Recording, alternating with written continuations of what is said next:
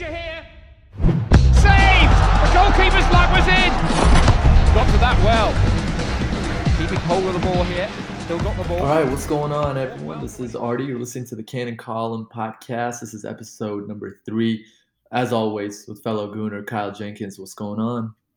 Not much, man. It's been a minute since we've gotten to be able to talk a little Arsenal, but I'm excited to get into it.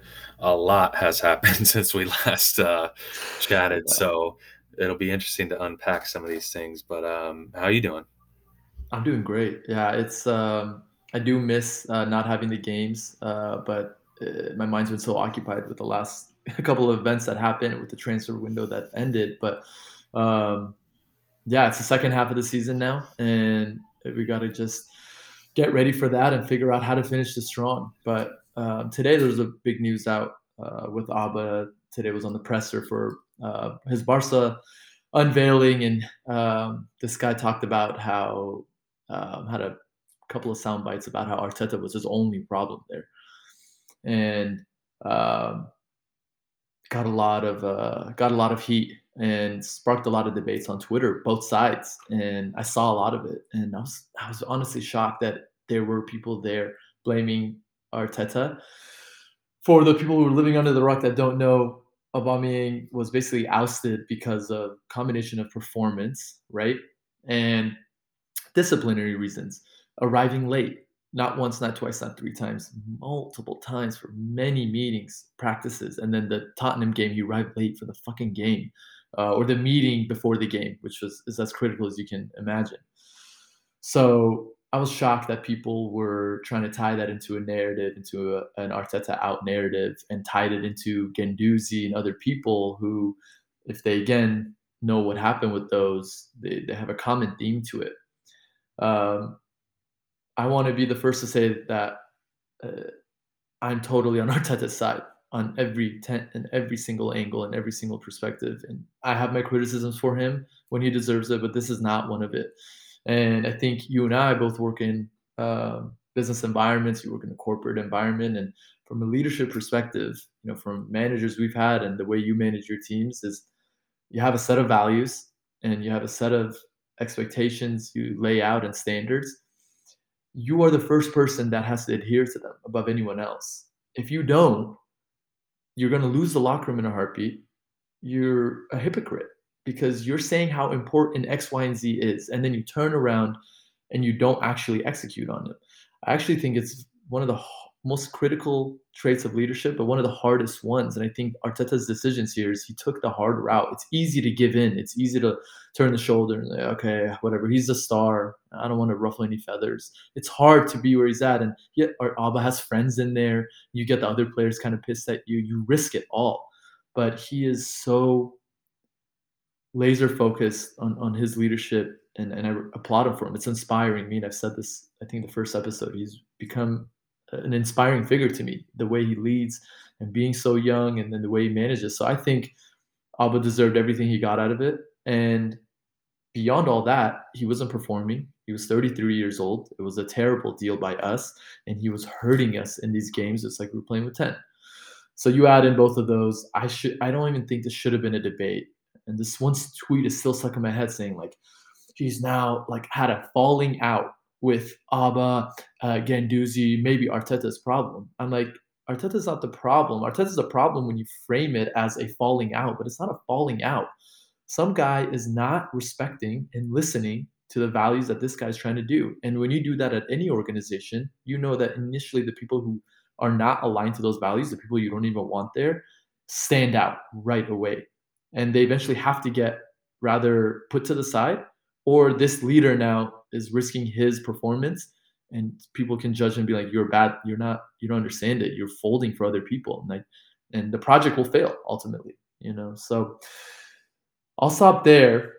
I want to hear your take on it and just how you processed it and if you do tie it back into this narrative that people want to drop about Arteta saying maybe he's man management is actually not good, while I think it's the complete contrary to it. But would love your thoughts on that, man. Yeah. Um, so I think a couple things are happening, right? When you're trying to build a culture and you are also building around the youngest starting 11 in the Premier League, uh, you have to have a set of standards, right? The first, the, the the top man on the totem pole has to be treated with the same set of rules and standards as the bottom person on the totem pole. Not saying that there's a hierarchy, but there's a wage structure, right? So the top earner has to be treated the same as the bottom earner. And that's ultimately what's happening here, right? You can't have your top earner, captain of the club, showing up late, not leading on the pitch, probably undermining Arteta in training in the locker room when he's not there. And he just had enough of it. And on top of all that, when the performances started to slip and the fans were so vocal about this that he needed to be dropped, I don't understand why there's really any argument at all. It's like, hey, we we need to, you know, set you aside and we need to come up with new ideas that'll push the team forward. That's all Arteta was trying to do here.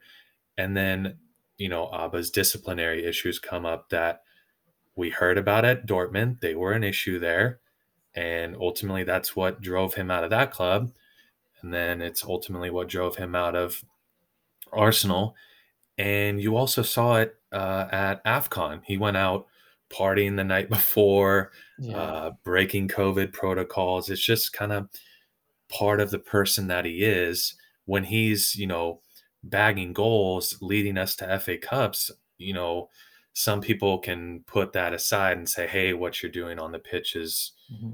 is is okay." I can I could somewhat see that, but when the performances slip and the disciplinary issues are there, it's all kind of packaged together where you you kind of have to just move him out of the way. And then another thing that I want to tie in is I don't understand the criticism of Arteta, right? This is a guy that came up and played for Arsene Wenger, obviously during the latter half of his coaching tenure, where the culture was not as stellar as the Invincibles, mm-hmm. and then went on to coach under Pep Guardiola, who has one of the best high performing cultures we've ever seen. Not saying that you can say that, or not saying that Arteta is going to be the same as Pep Guardiola, but he at least has some semblance of an idea of what that culture should be. So I think the club has every right to trust that, you know, what Arteta is trying to build here is the right thing. And I'm I'm really glad that the club is behind the manager obviously Edu and Arteta were the ones that gave Auba the deal. I think that's a whole mm-hmm. other discussion point that we might need to cover here. But at least the club is saying, hey, we're backing Arteta. We're not afraid to move on from people if they are a disruptive force in us moving forward. And that's ultimately what happened. And I don't understand why there's a debate. I'm I'm 100% behind the manager here. I think it was a necessary uh, change, and I think uh, what you saw out in Dubai uh, was just a good reflection of that. It looked like they, the players were having a great time, laughing, had their family there. The coaching staff. I saw a video of the coaching staff, you know, throwing tennis balls at the players that they mm-hmm. as, as they were running sprints. It it really looked like a fun time, and I think that's what they're trying to build is a culture of just uh, competition, fun, brotherhood, togetherness you and I have played sports together. That's what it's all about. Mm-hmm. Um, and I, I really am looking forward to the future. And I think getting Auba kind of out of this locker room will be a huge step forward.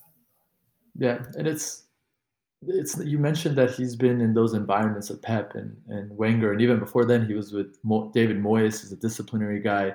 Um, and he's played in Barcelona earlier in his career and PSG even. He's he's had his fair share. But one thing, one common denominator with all of those is he's been in elite, excellent like environments that are built on just excellence and perfection almost.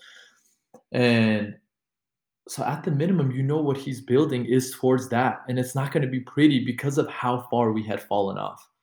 So it, and it's hilarious to me how people like when he actually first got introduced, when he's talking about it, people are not understanding what he says this is going to take time. Like uh, we have to undo a lot of things, and he was very precise about this. and I remember specifically, but I remember his first ever press conference. He mentioned that there's so many things that they are gonna have to change. You're gonna you're gonna have to do something different to get different results, and this is the different. So there's a picture of uh, we have now only five players, six players left from like uh, Unai Emery's uh, Arsenal when it basically hit the rock bottom of our culture and club, and might not even been Unai that was that fall, honestly, but it was just one of the worst moments of, of the club as far as the hitting rock bottom. And so you think you're trying to move 80% away from that team already, and everyone's new. It's not going to be pretty. it's not going to be easy, and we can't. I'm sorry, we can't be a retirement home for uh, Ozil, Auba, and Guendouzi. And it's only when these guys leave that you always hear the oh they got mistreated and look what they did for us. It's like what did they actually do? You know, they won FA Cup. We don't want that shit, man. Honestly, I'm sick of. It. I'm sick of settling for that shit. We've basically convinced ourselves that that's a tight trophy, and it is. Don't get me wrong, but it's not what we should be shooting for. So, like, if people that have their eyes set on first place and, and eventually getting to that place of excellence, the, it's going to be ugly, like moments like this and we got to weed out those people who are trying to use it as a retirement home. And that's my argument with at least Auba and Ozil. And granted, we're the ones that fucked up and gave them the deals, so I get it. But they were done trying. They didn't care. they didn't care. They were trying to just enjoy their golden years in their professional life there. Um, and yeah, like you mentioned the Dubai thing, it's that's what we're striving for. I want to see that. I want that brotherhood. We haven't had it, so uh, I'm behind him. And I even told you, like with a couple of results that get bad, I'm, I'm going to continue staying behind him because he's going about it the right way. Um, and in terms of the deals, you could say that hey, Arteta gave, like you said, Ar- Auba the deal, um, and I think he's at fault for that, no doubt about it. But I think Edu and uh, Arteta are going to make mistakes, and I think that was one of it. And I think they've learned big time, and they're completely. It has actually shifted their strategy so much that ended up us getting Ben White, ended up us getting Tomiyasu. All this ended up giving Martinelli putting more resources into him and making sure he continues to thrive and giving ESR number 10 when he asked for it. They were so traumatized and pissed at themselves probably for those deals that they changed their strategies. So people, you have to fail to reach that success. There's just no other way. But as fans, it's always like, you make this mistake, get out the door. But it's hilarious because you look in the mirror, buddy. If you make a mistake at work, should they fire you? Oh, probably not, right? No, but these guys are getting paid. Yeah, it's not about that. It's you gotta understand they're human. Doesn't matter how much they're getting fucking paid. They're gonna fuck up, and I think they did. But I think they've really learned from it. They're like traumatized by it. So we're in a good direction now, and um, I think everyone knows the message, and they respect it. They fear it in, in a good way. Um, so, so yeah. And I and I hope that the hierarchy and and when I say hierarchy, I mean Stan and Josh, you know, the owners are scrutinizing those deals, right? And they're saying, hey, what happened here? Like, you know, we signed these two uh, players that were close to 30 on these mega wage deals and they fizzled out. And now you're asking us to uh, outlay, you know, millions of dollars to basically just brush them aside what's going on here. I really hope that some some type of due diligence is happening at the at the club, and there's really just a, a you know a, some type of structure in place to never allow this to happen again. Um, signing players over 30 to you know make a wage deals because it's just unacceptable that it's happened twice in the last I don't know five years. So um, I think it's a good segue now into the transfer window that just closed, um, the January transfer window. Um, there was, you know, a lot of players that were loaned, um, obviously given away. Well, you know, not given away, but uh, you know, given away on a free. Um, and I think the biggest story was no uh, incomings, and I think you know the incomings is tied back to what I just uh, mentioned. Is uh, there was probably some increased scrutiny on you know price, uh, mm-hmm. standard of player, um, how much of an impact they could have played, culture, age, so on and so forth. Um, and I hope that, that those conversations were happening. Um, I know we were in for, uh, well, the media said we were in for Vlahovic. That was the only one to me that really could have moved the needle mm-hmm. exponentially um, in the January window. And obviously, I wish we could have gotten it done, but it was pretty clear that the player didn't, the player and the agent didn't want to get that done. And I think you saw that with the swiftness of the Juve deal. It was like mentioned in the paper, and then the next day it was done. Um, I think the only frustrating thing on that was just like how long we kind of stayed around and allowed ourselves to be second fiddle when we could have lined up some other loan deals or looked at some other um, striking or striker candidates. Um, I'd like to get your thoughts on kind of the, the window and that whole saga. Yeah, I think the window's funny because our last episode, I fucking spent hours uh, evaluating all these goddamn targets, and we ended up getting none of them. So I was pissed initially, and so many people I thought you know could have helped us here and there. But everything you're mentioning is so true. I think it's a combination of deals that have gone bad, and Josh is probably like, dude, like you guys, like I can't keep fucking fronting this money, and you guys fucking up. So if you're not sure about it 100, percent like tell me now, we're not gonna like I'm not gonna. Uh, you know, push the button on that to, to allow it to happen. So I think that's part of it. Um, I agree with you as well. I think Vlahovic is the only one that was going to drastically like move the needle. Right now, I'm worried about depth. So it's it's it is what it is now. I I do think some deals they were trying to make it work and it just didn't work, and it was overpriced, and they didn't want to you know get into a situation like that. I don't blame them for that. People are negotiating here and there, and that's just just going to happen. And but they took a risk. That's all it is, and that's the reality of it. And it's a risk, so it could end up good and we're fine. We make top four. Everyone calls them heroes. And we could not. We get a few injuries and they're in a bad position and they deserve to be criticized for that. I think they know that, but that's with any risk, right? You take a risk, you might lose. And you, I think that's just where we're at now. Um, I do think we could have just got some depth and you could have just gone around the championship. You could have gone to some of the bottom half teams and uh, um, basically try to get a few depth pieces there that are Premier League experience, England experience, and you're just worried about injury, so you have cover in case worst case scenario. Um, so and and the loanies going out. On the business side, I know it's like they're separate almost, but they have to be able to be combined and maybe keep someone. But now that I'm really scoping out, going back to the first thing we talked about, might have been a culture thing too, right? AMN constantly bitching every day was maybe affecting the locker room for Arteta, and it wasn't working out with what he's expecting. So some of these things behind the scenes might just be beyond. Hey, we need depth. It's like, hey, this guy being here will actually hurt us more than us like risking a thing, and it might be that situation. I don't know. Um, Chambers, I, am annoyed that he's gone, but it's also like he was he was halfway out anyways. And I again, if Tommy Tomiyasu gets hurt, it's like fuck. now we have Cedric only. So you're right. Mm-hmm. Yeah, I think Ben White. I think Ben White ben White can cover there, which I mean, I think went into the the Calum Chambers loan move, and and one thing that I wanted, I want to you know kind of add here is how many of the outgoing players, you know, play uh, first team minutes and and how many uh, do you think really would have pushed us forward in the second half? Yeah. I can, I mean, Auba's really the only one, but we've we've already seen in the first half that no, it's the system that we play is just not there.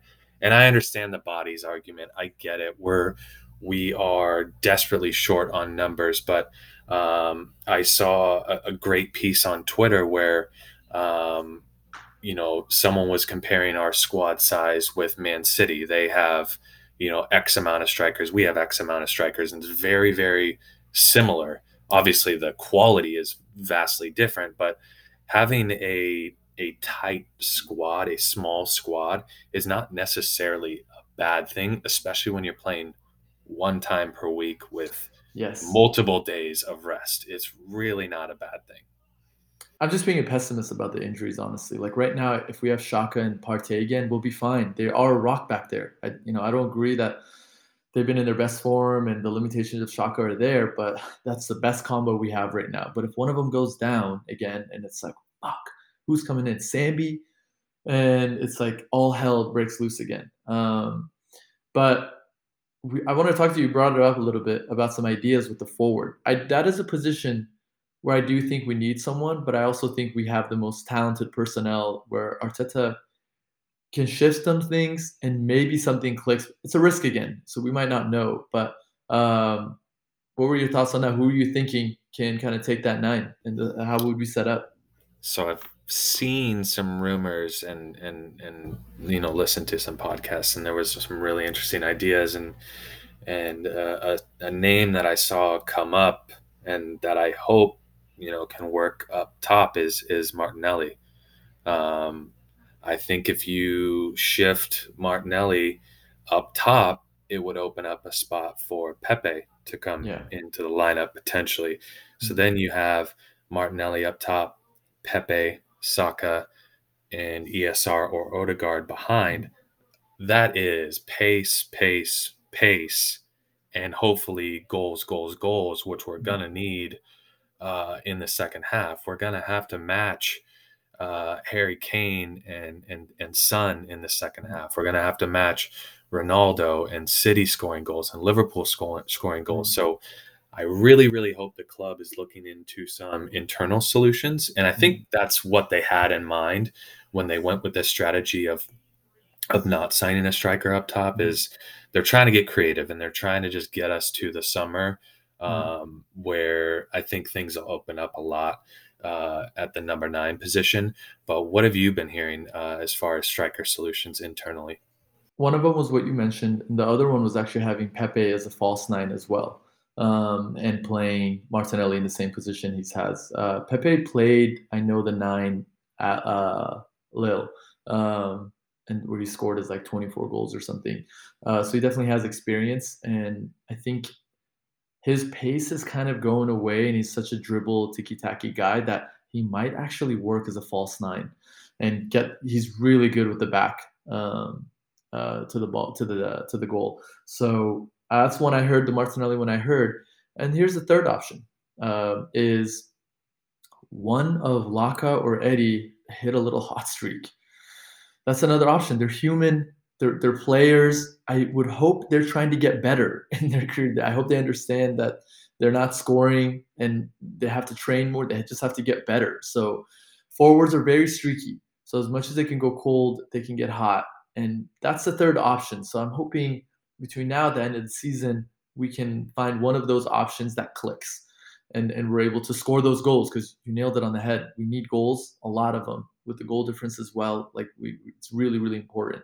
So um, I think we have at least three options. So, and that's from two guys that don't know shit about how to set up. So I think he can find a lot of variations there. And I'm sure at this point, him and, and probably the rest of the board and the rest of the fan base should be thinking as problem solvers. No, no longer as like bitching about what happened in January. That's what's annoying. It's like it's done, dude. So you can bitch about it. It ain't gonna change. So at this point, we support them and we try like try to figure out how we can now do this still. Because uh, it's possible. Um, but yeah that's that's kind of how i think we can make do without a formal number nine informal i hadn't i hadn't heard about uh, the pepe false nine but i mean he has looked great at afcon. Um, mm-hmm. he was scoring um, looked like he was engaged and uh, really you know a key uh, part of that Ivory Coast team. Um, so I was excited to mm. um, see that, and and I hope that you know Arteta sees a player in there and can um, you know come up with a creative idea because that's another one where I look, I worry about is there a riff there is there is there something behind the scenes that we aren't uh, that we aren't seeing um, and you know we never will see and we'll never be privy to. But um, I hope that maybe we have the Amazon show coming, man. That should be so, should be so good, oh God, especially with everything that's happened that's yeah. happened this this year. So um, I think this is a good good time to move on to uh, just second half of the season. What your kind of predictions and how you're seeing things shake out and, and your expectations ultimately of where you kind of see us at the end of the season. I know it's going to be uh, probably a slow second half. I mean, I mentioned it uh, earlier. We only have one game, one game per week. We're only in one competition, which is the league. So um, it'll be somewhat slow from from that point of view. But um, what are your thoughts on the second half? I think second half of the season, if we utilize one of those options and it works out and we click, I think we can go on a little run. Because if you look at the schedule, we have the Wolves on Thursday. Uh, Chelsea Ars is postponed, so we go nine days again without another game. But then we play Brentford, um, and then after that, uh, it's about five days after we play Wolves again, and then it goes all the way to March sixth for Watford because uh, it says Arsenal Live is postponed as well, and then it's Leicester, Aston Villa gets a little bit harder, and then Crystal Palace. Um, we have a chance, man, at least to get maybe a three four game winning streak and if it's clicking, we might hit a similar run that we did uh, towards the end of last year. So um, that's where I, I, think second half of the season, it, I just feel like we're at a fork in the road, and maybe how we decide which side to take is might not be fully dependent on our choices. It might just be the result of the risks that we've already taken. So the risk of what happened in the January transfer window, if we get a few injuries, if, eh, at that point, it's not anyone's fault besides obviously Arteta and Edu for not getting the depth. Uh, but that's where I can see us having a team out there that's not clicking. But like, I wouldn't blame them if we're missing a few guys and say Laca and Eddie are still not clicking, and it's like we're missing something. Then it's like you know, uh, we we accepted that's a risk, that's a possibility. So, but I think it's there for the grabbing, for the taking. Yeah, I think we're definitely in the mixer. Obviously, two points off top four with uh, with a game in hand, so you can't really, you know, count us out at all.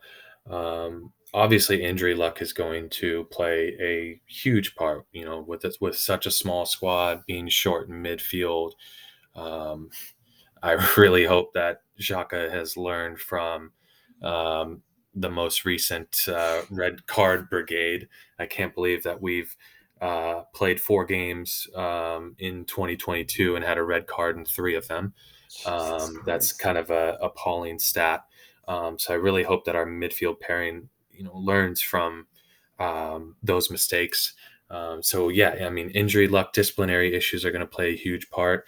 And one thing I really hope that the that the coaching staff and, and Arteta specifically uh, really taps into is just trying new ideas. I mean, we touched on it with the striking situation. Uh, if something's not working, just try something different. Don't mm-hmm. continue with that same setup. Yeah. For for four to five games, right? If something's not working for two games, let's try something different. Let's. This is the situation that we're in. We're just trying to get to the end of the season, to the summer window where we can you know, hopefully make some improvements up front because I think up front and in the middle of the park is really the only two areas where uh, we need, you know, heavy improvement. I think mm-hmm. goalie and defensively we're set up beautifully. Uh, hopefully, William Saliba comes back from Marseille. I've, I've seen some rumors that uh, the club are going to offer him a new deal, which I think he's uh, deserved. Right. Uh, eight, eight man of the match performances in any any league is is just incredible. So um, I think center back is set for for years. Um, so you know, I, I, really hope that we embrace uh, you know a, a, culture of just trying new things, changing things up, and and you know leave the the the vendettas in the first half of the season and in London before we went to Dubai. Right? Hopefully, Dubai is just um, was a trip where you know everybody felt welcomed the brotherhood was there and we can all kind of move forward towards a common goal of getting top four and and if we don't get top four right i think top six would be uh, an improvement um, from where we were. Obviously it's an improvement. We finished back to back eighth.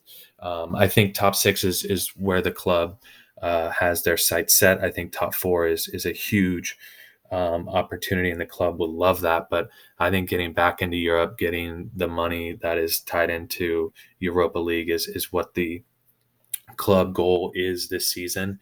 And I think you'll see um, a new contract for Arteta if that's um, Mhm. if that is achieved, and even if it's not achieved, it, it really will just depend on how the second half goes, right? Like, were we unlucky? Were was there disciplinary issues? Were we just Mhm. playing horribly? I think a lot of that will play into you know Arteta's new deal and how we kind of move forward.